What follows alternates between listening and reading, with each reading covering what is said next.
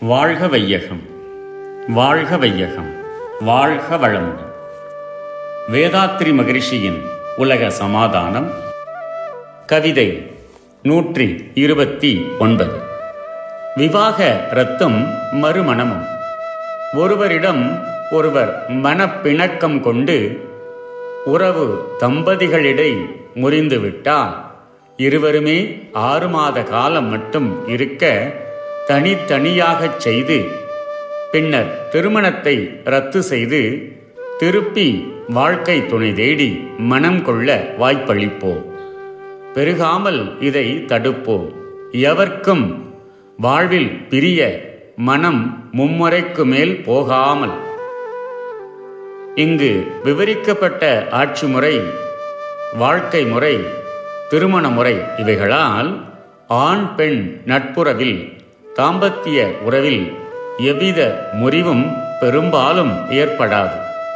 ஏற்பட சூழ்நிலைகள் இல்லை எனினும் உடல் ரசாயன பேதம் கருத்து வேறுபாடுகள் மற்றும் வேறு ஏதேனும் காரணமாய் ஆண் பெண் காதலர்கள் இருவரிடை உறவு முறிவு ஏற்பட்டால் அக்காலத்தில் அவர்களை பிரித்து ஆணை பிரம்மச்சாரி விடுதியிலும் பெண்ணை கன்னிகள் விடுதியிலும் ஆறு மாதங்கள் வரையில் தனித்தனியாக வாழச் செய்து பின்னர் இருவர்களையும் விசாரித்து கருத்தறிந்து அவர்கள் கூடி வாழ விரும்பவில்லை எனில் விவாகரத்து செய்து அவரவர்கள் இஷ்டம்போல் வேறு எவரையாவது காதலராக தேர்ந்தெடுத்து மறுமணம் செய்து கொள்ள அனுமதிக்கலாம். எவ்வித காரணத்தாலும் இவ்விதமாக கொடுக்கப்படும் மறுமண உரிமையானது ஒருவர் வாழ்வில் மூன்று தடவைக்கு மேல் பயிலப்படாதவாறு அதிகபட்ச வரம்பு ஏற்படுத்திக் கொள்வோம் வாழ்க வளமுடன் May the whole world be blessed by the divine. World Peace by Yogiraj Sri Vedatri Maharishi. Poem 129 Marriage and Divorce. For a good society, we have insisted on a system of marriage.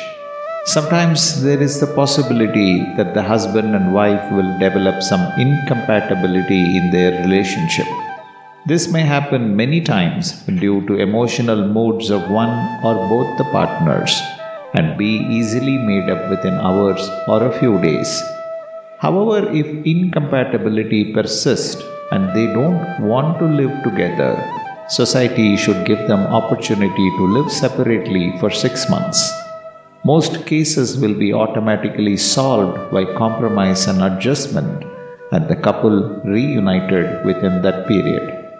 Otherwise, at the end of six months, if they wish, they may be allowed to divorce and remarry a suitable life partner whenever they like.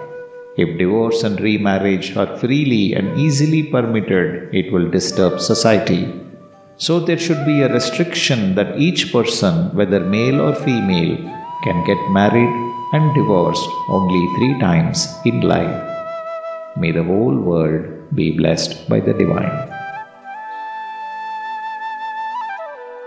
நம் கடமை அறவாழ்வின் நாட்டத்தே